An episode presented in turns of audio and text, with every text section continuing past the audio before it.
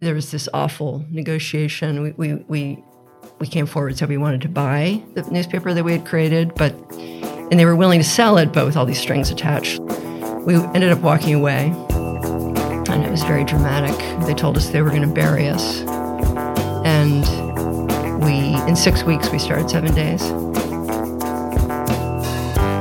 From Vermont Center for Emerging Technologies, it's Start Here, a podcast sharing the stories of active, aspiring, and accidental entrepreneurs. Today, we sit down with Paula Routly, co founder of Seven Days, Vermont's beloved independent weekly newspaper. Welcome. This is Sam Roach Gerber and Dave Bradbury, recording from the Consolidated Communications Technology Hub in downtown Burlington, Vermont. Hi, Paula. Hi. Paula, I'm so stoked you're here.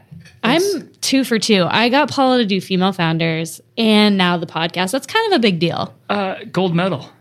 like literally, no one gets that. So um, thank you for placing your trust in us and willing to share a little bit about your journey. Oh, absolutely. And this is our one week off of the year where we aren't actually putting a newspaper together. So the timing uh, is perfect. So, had there actually been snow on the ground and something worth snowshoeing or cross country skiing, you would have canceled? No. Okay. Of course no not. All right. Never, I've skied never to work. I've skied to work a few times. Oh my god, so, that's good. So Vermonty. Hopefully, we'll get back there one day. Yeah. I snowboarded down College Street once. And college. That could days. be dangerous, actually.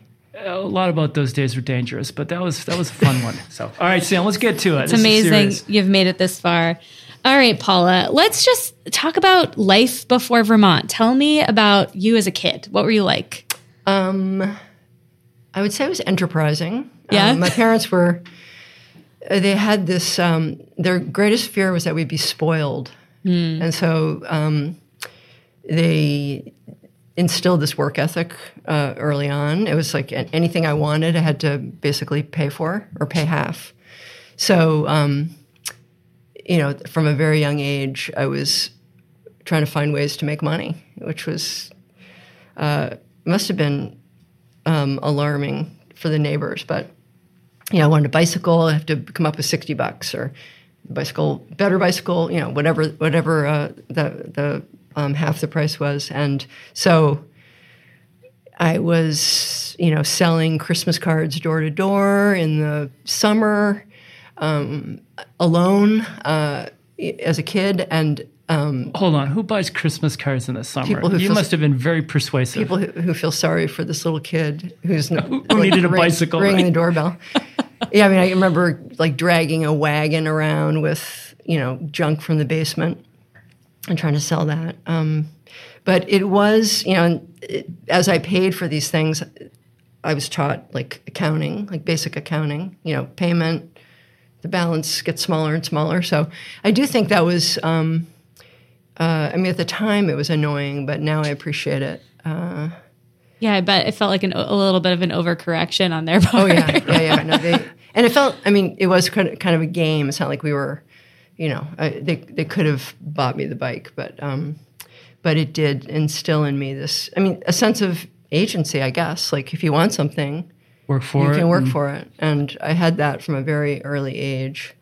Um, and then I actually got uh, interested in ballet.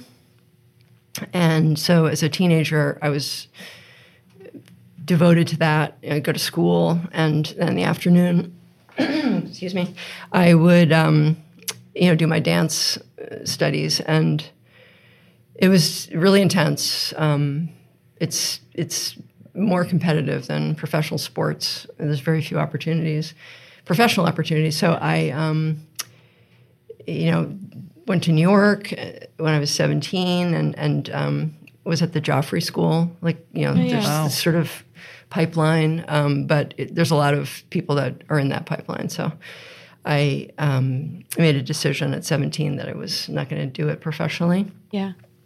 But it also, like, instilled, in, you know, this drive in me um, that has been helpful. Not to mention just great posture lifelong, which I might. Oh, look at her in that I chair can right tell now. dancers. Yeah. I'm like, damn. Are yeah, you, I'm I wonder hunched if you're like over the here. only ballerina who's now a publisher. Maybe. Have you ever met anybody else? Um, like I, I, do remember, you know, Kevin McKenzie uh, of McKenzie Meets.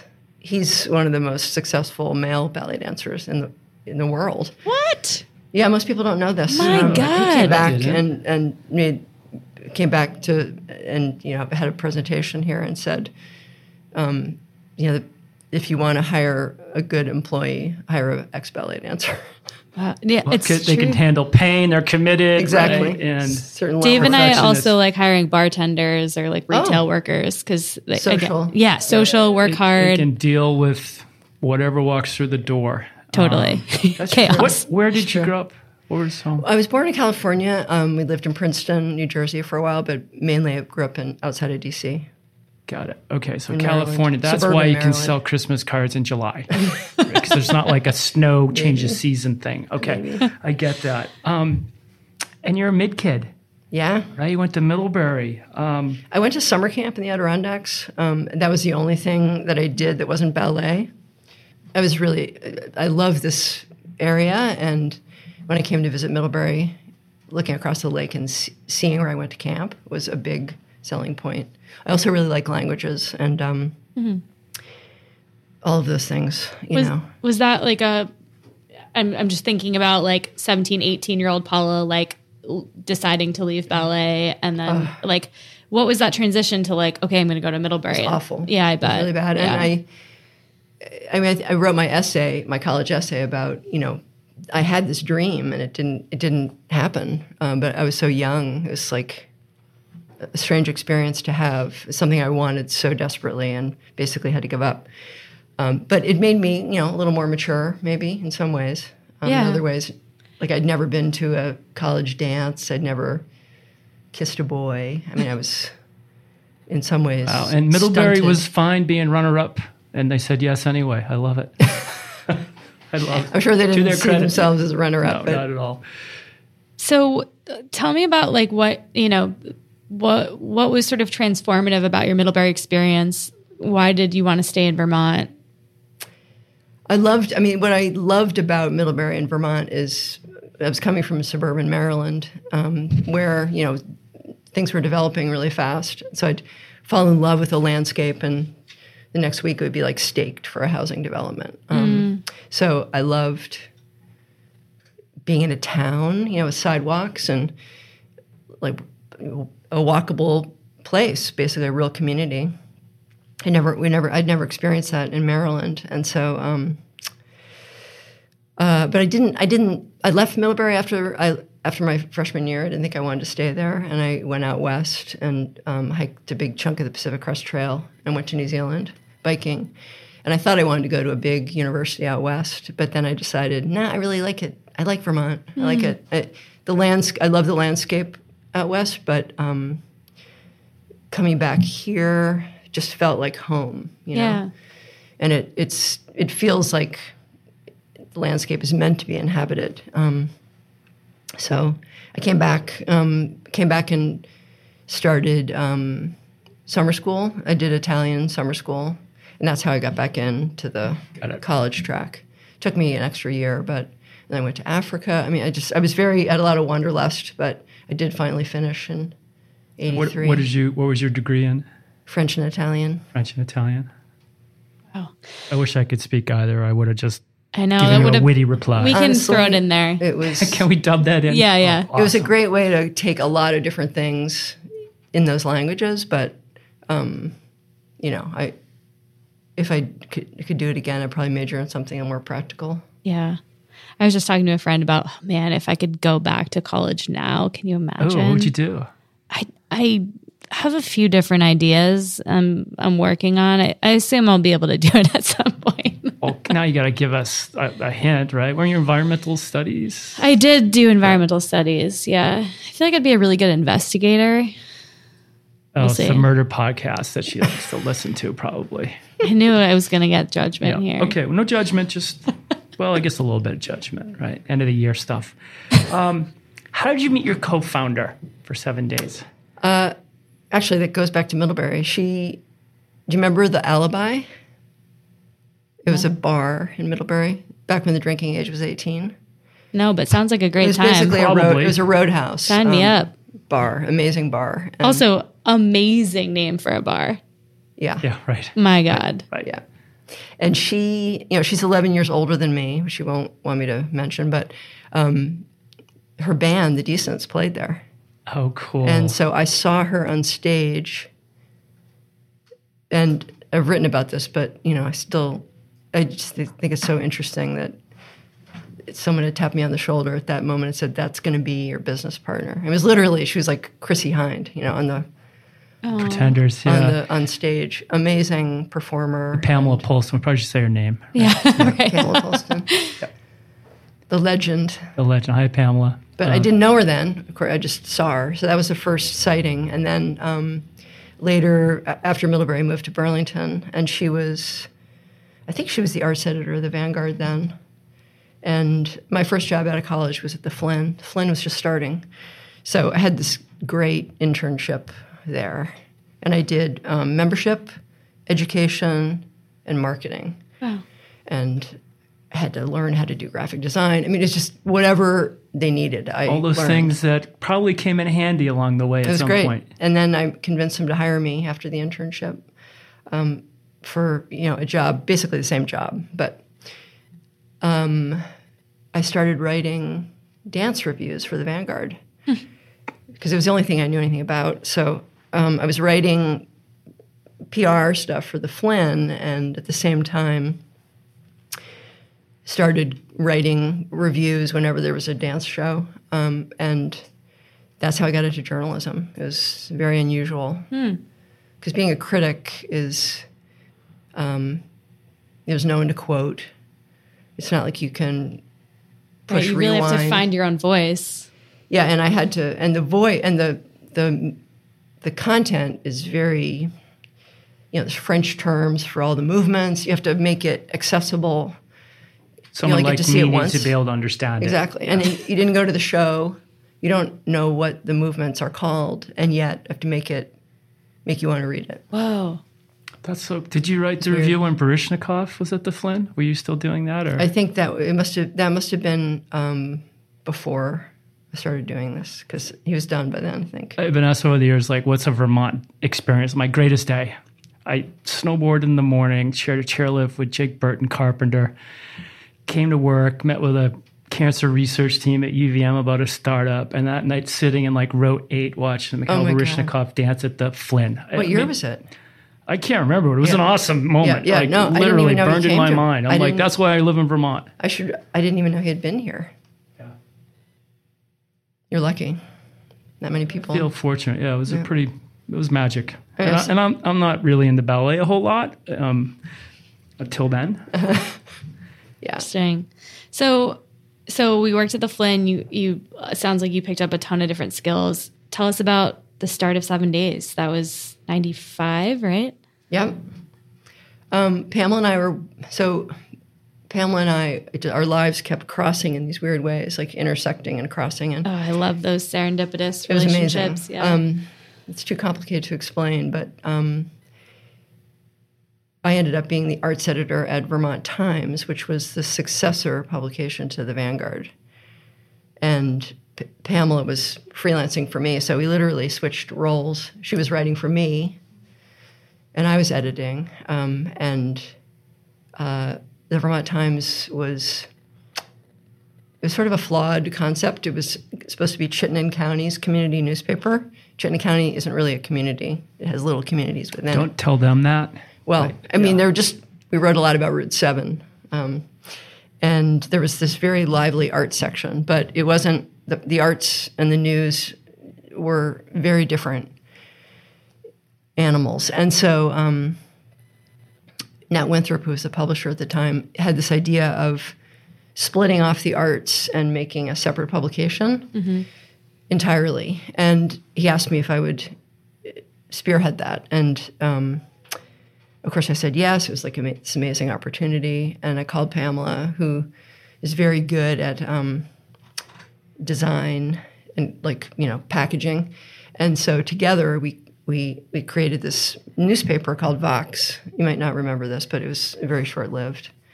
We loved it. Um, we it looked it was really funky and artsy, and it was all arts, of course like zine ish. kind of. Yeah. Um, and the calendar was in there, and we felt like it was our newspaper because we had designed it and conceptualized it, and um, and so we were selling it. We were out in parking lot, you know, uh, shopping center parking lots, put shoving it in people's bags. I mean, we were we were doing much more than than writers usually do. Um, and then we sort of got to sales and started nudging the salespeople, like, well, why don't you approach this record company? Back in the old days when record companies bought ads, we started thinking like publishers. You know, we realized the only way this is going to work is if we get advertising to support it. So it was all going very well until um, we found out the whole thing was for sale. So the whole the whole company was for sale, and we had created this second newspaper for them, um, and there was this awful negotiation. We, we we we came forward said we wanted to buy the newspaper that we had created, but and they were willing to sell it, but with all these strings attached. Like you know, we'd have to we'd have to promise to not put news in the paper ever. Oh my um, god. Right. We would have to print with them for five or ten years. I can't remember which one it was, and and they wanted you know money for it. So we ended up walking away, and it was very dramatic. They told us they were going to bury us, and we in six weeks we started seven days, did everything, So raised all the money, Oh my god. found the office, hired the people, wrote the first issue, um, and we neither one of us had ever been in business, you know, outside of the So the Christmas card thing. Yeah, right. well, I mean, hey, the It was actually kind of you've had- similar. yeah. Like basically take a chance on us. You know us, you know our names. Um, people in this community bought ads in advance Oh, without that's seeing the product, which Wow. is Pretty sort cool. You know, unprecedented. it was like crowdfunding It in, was A, in a way, right? Yeah, back Um, in the old days, and and we knew that um, we had one shot. You know, like it, we knew it was going to be free, so it was going to be out there, and if people consumed it, we would. If people picked it up and liked it, we had a circulation, and if they picked it up and never picked it up again, we were done.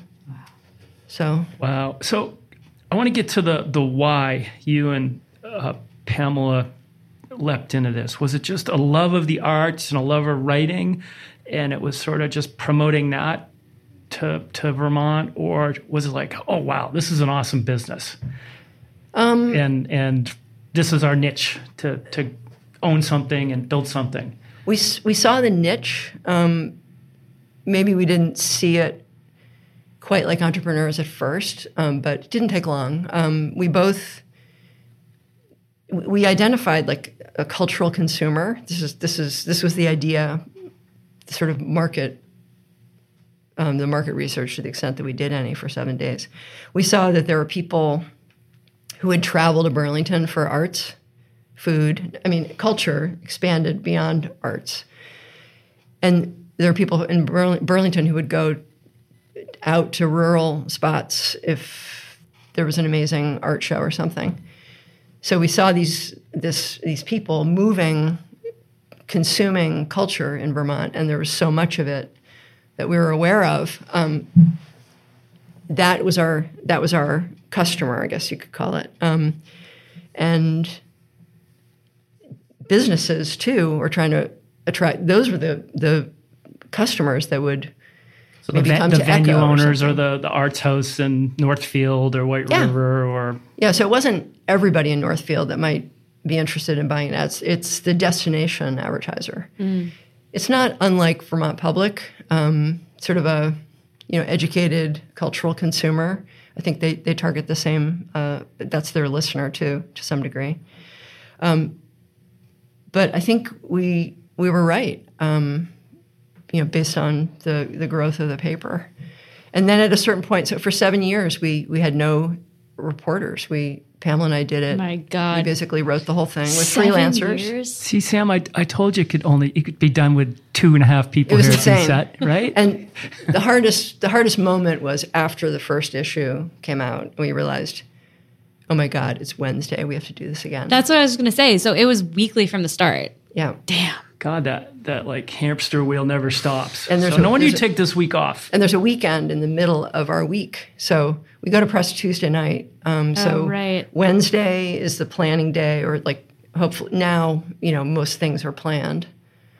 But back in the old days, we we would wake up Wednesday morning and not know what was going to be in the paper the next week. And you publish on Wednesday because a lot of weekend, Thursday, Friday, Saturday, Sunday events. Okay. Yeah, um, a lot of a lot of alternative weeklies that were similar to ours around the country would would come out on Thursday, but we thought Wednesday was better because not everybody wants the weekend. Um, I grew up like a the good Boston compromise. Phoenix, right? Yeah. When that was around, that was a really cool. so many of those papers are gone, by the way. We're like the unicorn left standing. We're gonna get to asking you why. So, Um, sorry, Dave. I just Whoa, whoa. yeah, yeah. Sorry, your turn. Dave's getting a little excited over there. Um, Remembering the Boston Phoenix, it's Right? it's exciting. It was exciting. It was It an amazing paper. There was something there. and- Pulitzer Prize winning. Yeah. You know. I just wanted to know, like that, the first, you know, seven years when it was just the two of you, you know, and some freelancers. What was the paper like? Like, what was kind of the core of it? Well, I was going to say we also had Peter Freyne, who you may not remember. Um, he do. was. Yeah. It was. We had a political column, and he wrote it, and that was why news people picked it up. And he told us. He reminded us every week of that. Was that intentional on your Yeah. part, or did you just show up and say, "I want to write something"? No, and no, no it's one will pick it intentional. Okay. He had been writing for Vermont Times and hadn't gotten along with the publisher. I mean, it's, he was a very complex and difficult person, but um, we all we got along with him, and um, I think it was a couple weeks. It took a couple weeks. He waited to see if we were actually going to be able to put out that second issue, and then he came over, and um, it was a really good relationship. Um, he was you know, he had his warts, but he never missed a deadline. And the column was, um, he made politics accessible Yeah. and fun, and it was essential reading. And and before the internet, it was it made total sense. You know, it was he'd have he'd have a scoop and he could hold it until Right. It wasn't Wednesday. wasn't going on on Twitter immediately No. and point counterpoint. It was it And- was really valuable and and insightful and fun. and he, to his credit, um, he did adapt. You know, he he evolved and embraced the internet um, when it when he, he died in t- 2009. But he he kind of loved the internet, um, even though it was. Um, it made his job a lot more difficult. So he'd have to decide: Do I blog this? That's what we called it then. You know, do we do I blog this now, or or can it hold until the hmm. print the print product and that i mean you know generally that that that struggle has made publishing much more difficult for not just for us but for everyone Sure. You're listening to Start Here, a podcast from Vermont Center for Emerging Technologies. VCET is a public benefit corporation serving Vermont businesses from start to scale.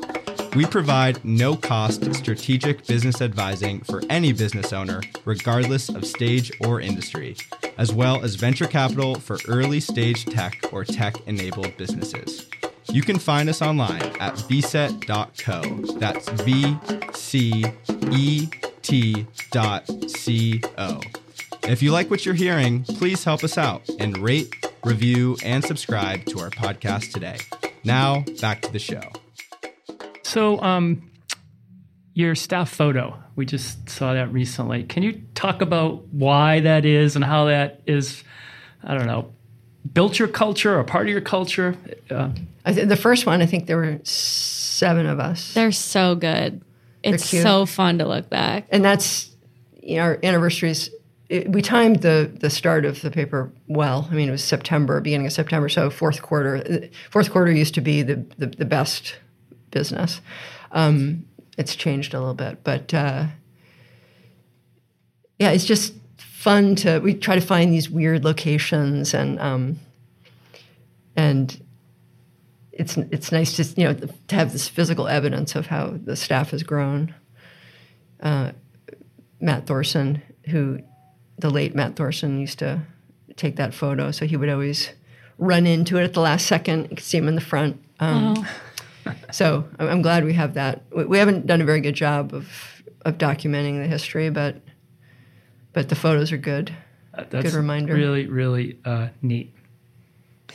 Yeah, I just I went back through and looked at them, and it's it's a really, I don't know, it was more powerful than I anticipated it huh. being. Like just seeing the way that your team has stayed the same in many, you know, regards and and changed a lot. And I think you know sometimes we forget to do that. And I don't know. I think I just it really struck me. So I just wrote a. Um, I write these publisher notes every week, and I just noted uh, three people who've been with us for 25 years, and there are more actually. I, I didn't I didn't put them all in.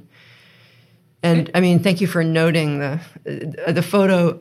The photo gives you some indication of the corporate culture, which is really strong. And I think it's one of our greatest assets. Um, it's not just like it's not top down. It's you know there are leaders within the the um, the team and and um, it's a really fun office environment. People and people really like coming to work. I hope. I feel like you can't turn something out weekly when you don't have that atmosphere, right? Yeah. Like, well, it is like trench warfare a little bit. Totally, um, yeah. And and you know, coming from a ballet background, it's it. I guess it's similar in a way. You're kind of you're an individual, but you're also part of this dance. You know, this bigger dance. Um, it's it's a great.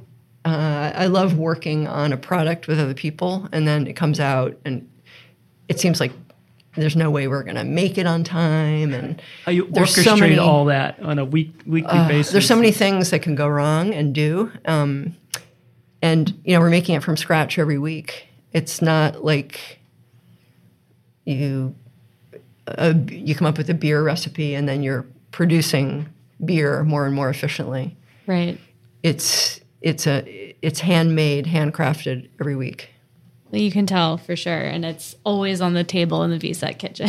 okay. um, Thank you. Of course. So tell us a little bit about you know you talked about sort of your revenue model from the start with with advertising, but how has that business side of things evolved over the years? Good question. Uh, it's it's a hustle. Yeah. Um, the whole thing is a hustle. So you know when the reporters are going out chasing stories, our salespeople are chasing the money. Um, and we have to raise enough money to put out the paper every week. It's, it's very sobering.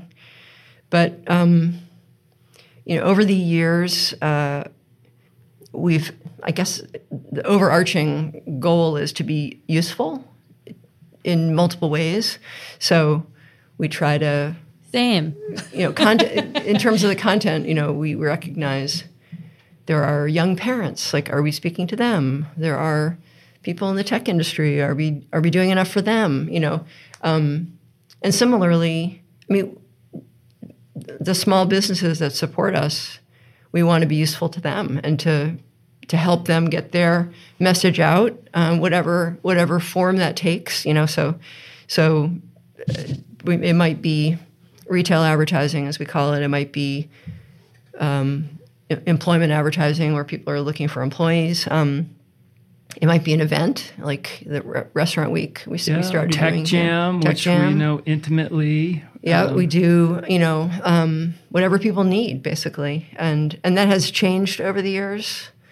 Um, obviously, we have all these you know digital products, and uh, but bottom line, we we have this um, we have a symbiotic relationship with the business community that we also write about. And mm. sometimes there are it, it yeah. creates conflict and problems, controversy. How do you handle that? Like, uh, that? What's the you know? Just, sleep very well. yeah. and, and, you know, I'm publisher and editor in chief now, which is both. That's both things. sides of the I mean, house. We do have, you know, I mean, there's this firewall between them, but you know, I see, I do see both sides, and it's it's a little bit um, the media literacy is challenging sometimes. People don't un- like they don't they understand that the New York Times might write a critical story about something, but also have an advertisement from that company. Right. But they don't they don't like it when a local newspaper does it. Mm. Um, but what? Why? Uh, just because we're more exceptional well, than the New York Times readers. Or something. I mean, or? we do. So I do feel like we promote the place. Uh, it's not just by virtue of you know gathering all this information, and we have all these free listings. And I've always said, I feel like Seven Days makes this look like a bigger city than it is. You know, you look at it and like this looks really cool. Um, Yeah.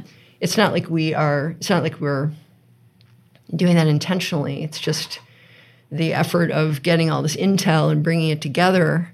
So I, I do think it's a, a great advertisement for the place. Um, but that doesn't mean we're not going to talk about what's happening in Burlington or Right. Um, yeah, or what's wrong? that you know. and and ho- I mean that should be part of the conversation. It's just it's what we do. Um, I think people, I think most people understand it, um, but it's you know it's That's tough. It's what, even what night of the week do you like sleep well? Is it like Tuesday night when it's all done, or well, actually, when you've written something. Tuesday nights are really awful because you, wait you often reactions? you wake up and you're like, oh my god, did I fact check that? You know, is that did I go back and look at the website of VCET to make sure that I got the founding date? Like, there are things to worry about on Tuesday night. It's too late, but um, Oh wow! but what night do I sleep well? Maybe I, I thought it was going to be an easy answer. I hadn't thought of that. We do something. Oh, really? We walk across the street to J Skis and we have a, a little That's nice. celebration. That's nice. So It's good. Yeah. Yeah, and you live in the community, right? Like you're Yeah. and you know, it's your family's here and uh, you know, I'm sure that makes your job easier in some ways, but also more difficult because there's you're, there's no escaping your readers, right? They're everywhere. Yeah, my my only rule is like, don't pitch me a story when I'm, you know, at the Y, working out. But oh god, yeah. I've seen th- that has happened. guilty. Note to self. Right. That's that would be a day of 100% on the treadmill next to you. So how do you how do you um, or what do you attribute that balancing of the things you need to talk about versus the pressures from advertisers or the model? Like, you know, you have to make those decisions and. What part of the company culture we talked about a moment ago really enforces or gives you the support, the trust to to make those tough calls? Because they're not, they're that's probably half the decisions you make. Well, I mean, there are editors in place who are making decisions about stories, and the um, you know the news team has its own editing team. I read I read pretty much everything before before it um, comes out in the paper, but I'm not um, making I'm not assigning stories anymore. Um, so that's that's Gives part of the part of the firewall, distance, little yeah. distance, yeah. And um, you know, I, I, as I was saying before, for, for seven years we didn't have a reporter, and then um, we got Ken Picard came in, was it 2002?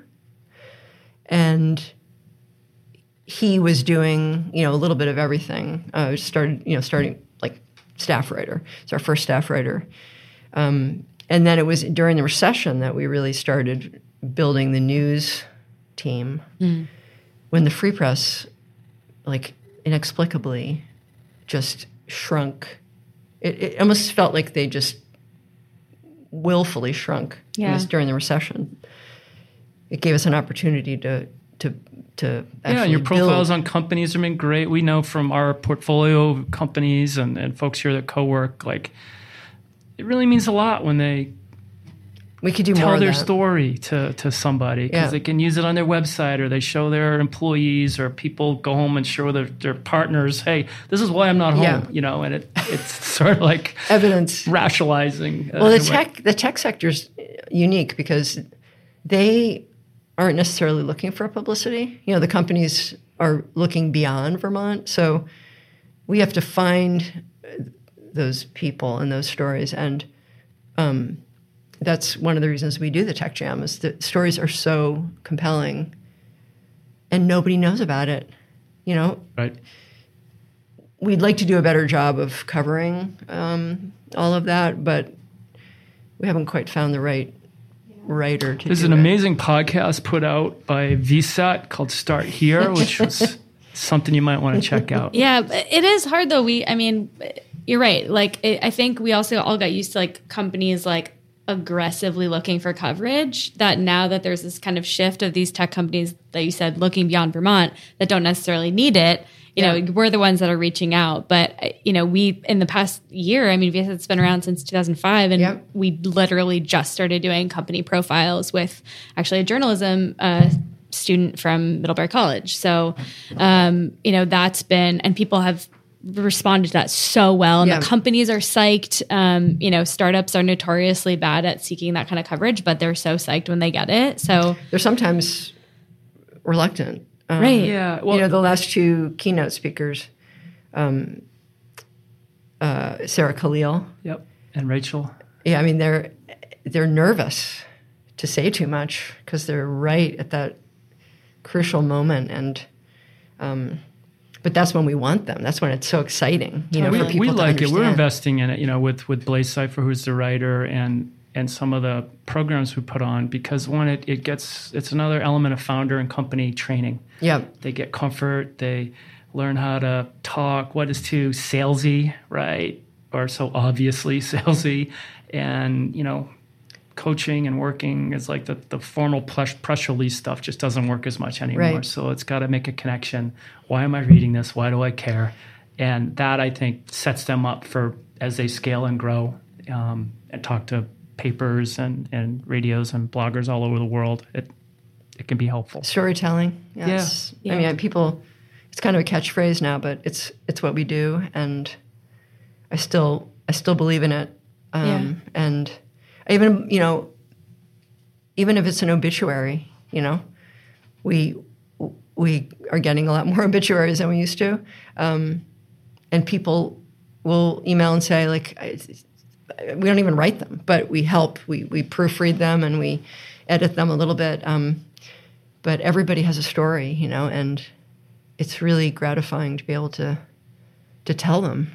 Well, it, I mean, again, you're making connections and creating connective tissue and community around arts, around employment and student opportunities, and then even remembering people like Joan Robinson, you wrote up, who uh, she was at the Flynn when I was on the Flynn board for Yep. five or six years, and just you know, what a magical moment to just read and remember. So thank you for that. It's Yeah. helpful too. Like, you know, you all have been around for a long time here. I've been here since 2013. So there are so many people that are referenced. And I'm like, who's that? And I'm like afraid to ask, right? And so you all do a great job of sort of telling the story of our community as well and kind of tying those things in. Yeah, I hope the archive s- search works for you.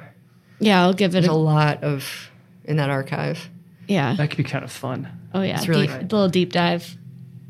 Um, so you know, I I want to address, which is probably like at this point an annoying question for you, but sort of the elephant in the room, which is you know the future of journalism and how you are remaining optimistic with the changes that have happened the last you know decade, and also the emergence of AI and you know all of those things that are contributing to massive changes in your industry. Yeah, we've been like thoroughly disrupted. That's Yeah. that's for sure. Yeah.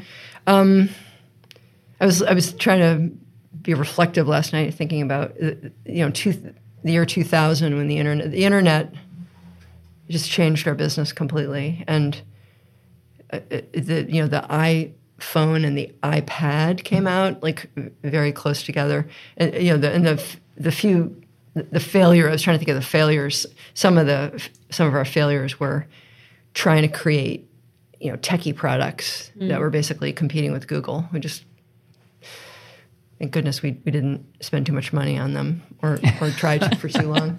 But um, the one we do f- it does seem like we're fighting a lot of dragons. You know, from Amazon. You know, just the retail sector is struggling and. Um, we have all these competitors for employment advertising. Um, the personals, there's like a, a ton of them, many of whom, many of which are gone already. Um, but we, I do think, remaining useful and accurately reflecting the community, um, being an authentic voice in the community, living here. Um, a lot of people have encouraged us to chain, you know, to, to do something in southern Vermont or in the Upper Valley. Pamela and I both are, you know, it, it's tempting, but unless we had someone down there who really knew the community, we, we just we know it would it would look Can't fake. it. Yeah. Um, and and one of the positive trends is people are starting to appreciate. it- It's a hard thing to imagine not having media, but it's happened in a few places, and I think Vermont is unique in that people do appreciate local media and do support it and um, are, are doing everything they can, you know, to to keep it strong and healthy. Um, so what I'm, so I'm trying to say is uh, where we've lost some business, we have gained you know, voluntary subscribers, people who are giving us money. Um, uh, there's a whole philanthropic element that we didn't used to have. We never asked people for money, and the paper has always been free. Um, but in, in the beginning of the pandemic, we we felt okay about asking for help, and people responded, and that's continued. It hasn't. That's great. I was afraid, you know, at, at some point they'd all everybody would cancel their super reader 2021, 2022. Yeah. oh God, brace but it's Right, just it's just they've just it's just increased. I Yeah. mean, it's been um, so I think people are hearing that journalism needs support and um, and they are they value it and they're paying for it for, for some cases for the first Yeah, time ever. I really fortunate, and again, you, you always you have trust, you have authenticity, you have expertise, and and and time and commitment. Like those are those are all things that uh, take a long time to earn, yeah, not a lot of time to get rid of or lose, and um, you've been able to maintain that with your team. and you know the paper it, papers like we're, we're not really an alternative weekly anymore um, although we still belong to the association of alternative alternative news media. Um, we have a much bigger market penetration much greater than some of these urban weeklies that um, have, there's a lot of competition in those in big cities to get people's attention. And um, because the free press has declined, you know, we had this opportunity to become, you know, like the largest print circulation Look how, newspaper look how thick it is. It's, you're like six times thicker than anybody else's piece of paper out there, right? That's the sound of the, the newspaper. Yeah, Yeah, right. I mean, that's how you judge success. So it's not it's not Sun- just because it's the December issue either. it's not the? Sunday Times, but right? And and we're pretty happy. Hamburger Week whatever that thing is. Like, Yep. I love it. No one in my social circle knew anything about it. So, like, Really? literally, I bet you've just scratched the surface on stuff like that. That So- was a little bit of a test to see. Um, you know, we stopped doing Restaurant Week during the pandemic, and we still feel like the restaurant, the restaurants are just they don't they're not ready for it. They don't have the they don't have the labor. So it was kind of a let's try a little something and see how it goes and see if they if it works for them. So that's a good example of um, how we're trying to be helpful, useful. I just thought you were pairing that up with some sort of cholesterol manufacturer to, you know, you know, work both ends here. But Well, I, I think that's you know, it, you know that's a perfect example, and your business model as well is just like your readers and your community are feel like they're part of Seven Days, right? And I think that's a huge piece of what's made it successful, what's made it sustainable. Um, it, it feels like a representation of our community, um, and I love that that has sort of th- threaded through what you write about, why you write about it, and the business model behind the paper. That's, Yep, that's really perceptive. And I mean, the other thing that I think I hope it does is, um, I hope it encourages people to engage. You know, whether it's going to a art show in Rochester or um, going to the Flynn or going to a protest or you know a city council meeting. It's the the idea is to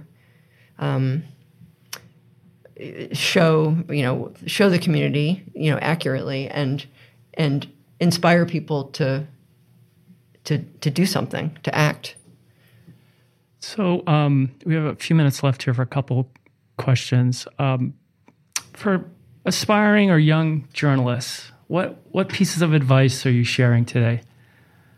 Um, it's just it's the best. It's it's not.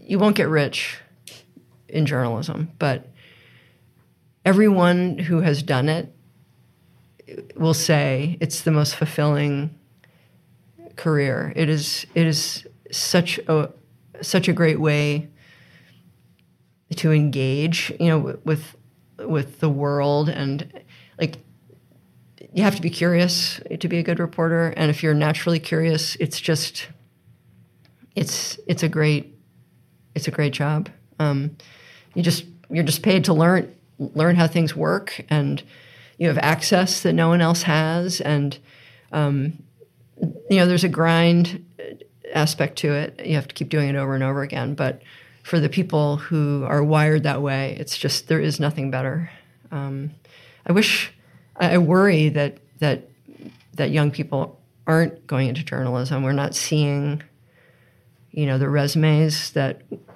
we might expect, given how long we've been around. Um, and uh, I, I, think it's too bad. I mean, they they're going into whatever, you know, digital marketing, things like that. There's, um, but we do have a, a, couple of really good. Pi- Middlebury's been a great pipeline. Um, Sabine Poux, who's at v- Vermont Public now. She was an intern with us. You know, we've been around long enough that our our alumni are everywhere. They're at That's Vermont neat. Public. They're at Digger. Um, have gone, you know, beyond the the, the state, and uh, I love seeing that. I love I love that. Um, that must be really gratifying to seeing a byline of someone that you worked with when they yeah. were an intern. Mike Ives is at the New York Times, and uh, there's a couple of couple of other ones. That's really cool. So, you know, speaking of of being proud of people you've worked with, um, you know, you've been at the helm a, a really long time here and doing amazing work. When you think of the future of Seven Days, what what is your hope for the leadership and the vision of the paper? I hope the people. Um, the owners that we have, I mean, we have uh, 16 of our employees are owners. I hope they um, can continue it. I hope, you know, to be able to slow down and, and step back and slowly back out of the room. Yeah, it just it feels like a community resource. I'm not looking to sell it or make a ton of money or anything like that. Um, I've been mentoring uh, people pretty openly at the paper. And we have three owners who own 12% each Cathy Resmer, Colby Roberts, and Don Eggert. And that um, succession plan started more than a decade ago. And then in 2019, we, when Pamela Pamela sold her stock, and we added 13 more people at 1% each. So together, They're 16. Um, the pandemic kind of interrupted the planning for that, but um, it's I think it was a good strategy. I'm just not quite sure how I'm going to exit yet. That's going to be tricky, but but the goal is to keep it going and to hand it off to the next generation. Yeah, I love that you started it so early and and saw that vision, and I'm sure Pamela leaving helped kind of encourage that. But I I think so many companies, businesses we work with don't want to think about that or wait too yeah. long or oh yeah. Saw it er, very early on. Like, yeah, and saw the leadership. I saw that there were leaders yeah. coming up. Yeah. You know, and yeah. and you know because it's not the most lucrative business. Um, what's going to keep them he, motivated? What's, what's going to keep them here? Yeah, yeah. I, I, wanted people them to have a sense of ownership. Um, I think everybody does at Seven Days, um, but you know, having that piece of paper is is nice. Yeah. Well, again, think like an owner is what we want everybody to feel like in an organization, and we've known and worked with with Cathy Resmer for a long time on Tech Jam and all the rest. Like we're thrilled that technology is a word word that's used. Yeah. right. Just from our lens, right, which is exciting and uh, hopefully brings a lot of promise and opportunity around Vermont. So, wow, Sam. We could go on and on. I know, right? There's one thing I want to say, which is I wish you guys had been Please. around when we started. um, because we didn't. We assumed rightly, I think, that no bank would give us a loan. Um, this business is so volatile. Um, so we borrowed money from Middlebury Friends. I mean, there's a Yeah. bunch of people, but the biggest Oh, loan cool. came. It was a loan, came from um, two people I went to Middlebury with, and you know, we asked. I remember the ask going in and asking your friends for money. Um, it wasn't that much. We, we started. The paper was sixty-eight thousand dollars, and um, paid it all back in three years at five percent. Damn. That's pretty Yeah, like, good. we didn't really expect that you The to fact pay that this she back. remembers like the number, the rate, Oh, yeah, the remember the rate. duration, like that. I That's the, the sort of hustle mentality that you got to have on a founding team. Yeah, um, but the the only advisor we had was Angelo Lynn, who Yeah, um, is a publisher Angelo, of the yeah. Addison Independent, and he was just it was just the right amount of, you know, he he didn't scare us, but he picked up the phone when I called. So if I said, you know, I might call and say. What is workers' comp insurance? I don't think we have it. Amazing. He's like, oh, well, aren't you glad you haven't been paying for it? That kind of thing. So, um, you, you know, too much instruction can be daunting, but um, but just enough would have been. I mean, it, it would have been helpful to know a bit more before we started, and it feels like that ecosystem is much more has evolved a lot. Um, the startup ecosystem, and and I'm I'm glad. Yeah, I mean, it's it from our lens, it's humming. Right, we're busier than ever. Over 300 people meet with us one on one a year. We and, and I don't know, we we just feel so. Uh, I think uh, humbled and and appreciative that folks place their trust to come talk about really vulnerable or exciting moments in their life and work with them for a day or for literally 12 or 13 years now. Some of these founders. And I think Vermont is a great laboratory for startups. I, I think it's a great place to start a business because it's small enough that people know you and are rooting for you, but it's big enough that you can do some business. Um, our business is not really scalable like some other people's are, um, and it's a small place. I mean, you you Density you, and the you get to the point yeah. where you know, and I find like I kind of wish I wish there were more people here. Um, personally, on it. maybe not, but as a business, you get to a Yeah. point as a business owner where, where you realize, wow, there's Yeah. really not a lot of people here, and we're Right? doing this. so many tickets for all these events Yeah. or or Yeah. donors and yeah. Yeah. Well, the tenacity is there, right? You uh turns out you weren't buried in six weeks, exactly. nearly thirty years later. I was- love I love that you remember that. Oh, I so remember that. I mean, I've had people say things to me personally over the years that I'll never forgive my third grade teacher for something he said, and and that's been motivating. And well, one thing I learned is telling him to go piss off at one point was really validating for me. yeah, don't say that to anyone else because it's very it can be very motivating in a positive or Yeah, negative yeah, but way. it was negative energy. Clearly, Yeah. I'm still working out, but um, Proving Yeah, do, yourself. do you guys have some more time for Dave to talk o- off air? yeah, cheers. Thank you for the therapy here. Um, oh my God, I have more questions and stuff. Okay, if you weren't doing what you do today, what would you want to do as a career? I think I'd want to be a therapist. See? Well, you are. You just got me to talk. Yeah, exactly. like, you know, I really love. Um, I love strangers. I love. Um, uh, you know, I, I am naturally curious, and uh, I'm the person on the plane, you know, who strikes up a conversation, and then, you know, eight hours later the plane lands. I just I love cool. talking to people. let's build an app, and maybe you can specialize in um, therapy for journalists.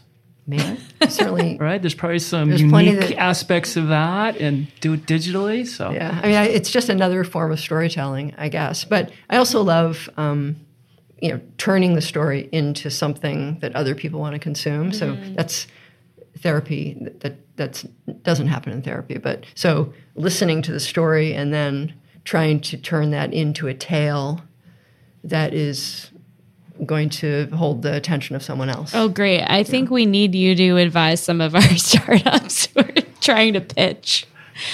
Don't build me a watch, tell me the time, you know? yeah, Some people are better than others at it. Yeah.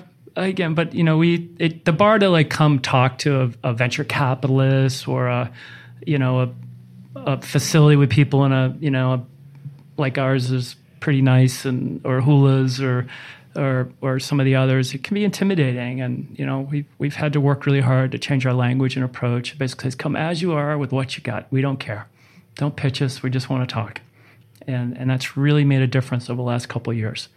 And you know, well, hopefully there'll be some really neat scalable companies out of that. But at minimum, there may be a little of uh, business, you know, therapy, mm-hmm. business advice connection that that results. So that's all good. Totally. Sam, you want to do the outro? You've um, never done it. Well, I'd like to start with the magic wand question, if you don't mind. Don't forget. Oh, shit. Yeah. Okay. Yeah. If you had a magic wand and you could change one thing about Vermont today, what would you change? Um, it's kind of obvious, but uh, the housing problem. You know, my our employees can't afford to live in Burlington, uh, the, the, you know, the, the city that they are covering, and they certainly can't afford to buy in Burlington. And um, you know, I, I, don't know if the answer is to just build more housing, but I think um, I know we're not the only company saying this, but it's. Um, you know, we, we hire someone and then we we start emailing like, does anyone have a you know yeah. mother-in-law finished basement yeah yeah an, an adu that that's open um, and it's just it's really an impediment to economic development but and, and in our case like you know covering what's going on here properly um, like I say, I, I don't think it's just a matter of building more. It's a matter of you know cracking down on bad bad landlords and maybe looking at Airbnb regulations and um, making it easier to to build an ADU, that kind of thing. But um, we, we, definitely are feeling it, um, and it's yeah. I've got people who live in. We have a reporter who lives in Marshfield. Um, wow, she gets a lot of stories. yeah, I bet. There. But you know, it's a long way to drive in for meetings, and just makes it really difficult. Yeah, not sustainable. Yeah. Okay, thank you. That was awesome. Wasn't it, Sam? The best. I could talk here for hours. Like I think this is our last taping for the this calendar year. I bet it what is. A, what a you look like you're ready to. I'm ready for the snow to fall, but it's not about me. What's the winter term course that you're teaching? Middlebury entrepreneurs that Sam and I, and I guess instructs the word we use. Yeah, uh, we didn't have that when I was there. No, it, it's been around. I don't know, probably close to 15 years, 13 years, and we're now in year 11. And what do we have? 20, 20 students showing up? Around eight, yeah, 18, 18 20. Is it, yeah. is it a course or is it yeah. in addition to the course? The course they It's a J term course. It's actually in the syllabus, so they this is a they pay tuition to attend That's this great. course. So it's really fun to. You know, when I was there, um, you know, I'm reading Dante. You know, it was very scholarly, and I loved it. But I'm glad that they're just offering some more practical. I think that's work. why why our course appeals to a lot of sure. them. It's so yeah. different than anything they do, and yeah. they're uh, I mean they're all way smarter than Dave and I, and it's humbling and and fun to learn from them as well. Yeah, really, it's an, they can be fearless. Learn those skills that you learn carrying your wagon, trying to sell Christmas cards in July in California, which I love. Um, and and often, you know, every year there's one or two that actually form up and become companies that that you know give them their first chance oh, at yeah. ownership and, and growth. It's really a neat opportunity. Um, and we can say the word entrepreneurship on campus, which you know probably couldn't do that six years ago. All right, this has been Start Here, podcast sharing the stories of active, aspiring, and accidental entrepreneurs. The series is supported by the Vermont Technology Council and Consolidated Communications. All right, Sam, let's go have a happy new year. Thank you again. Thanks, let's go, Paula. Let's go make stories.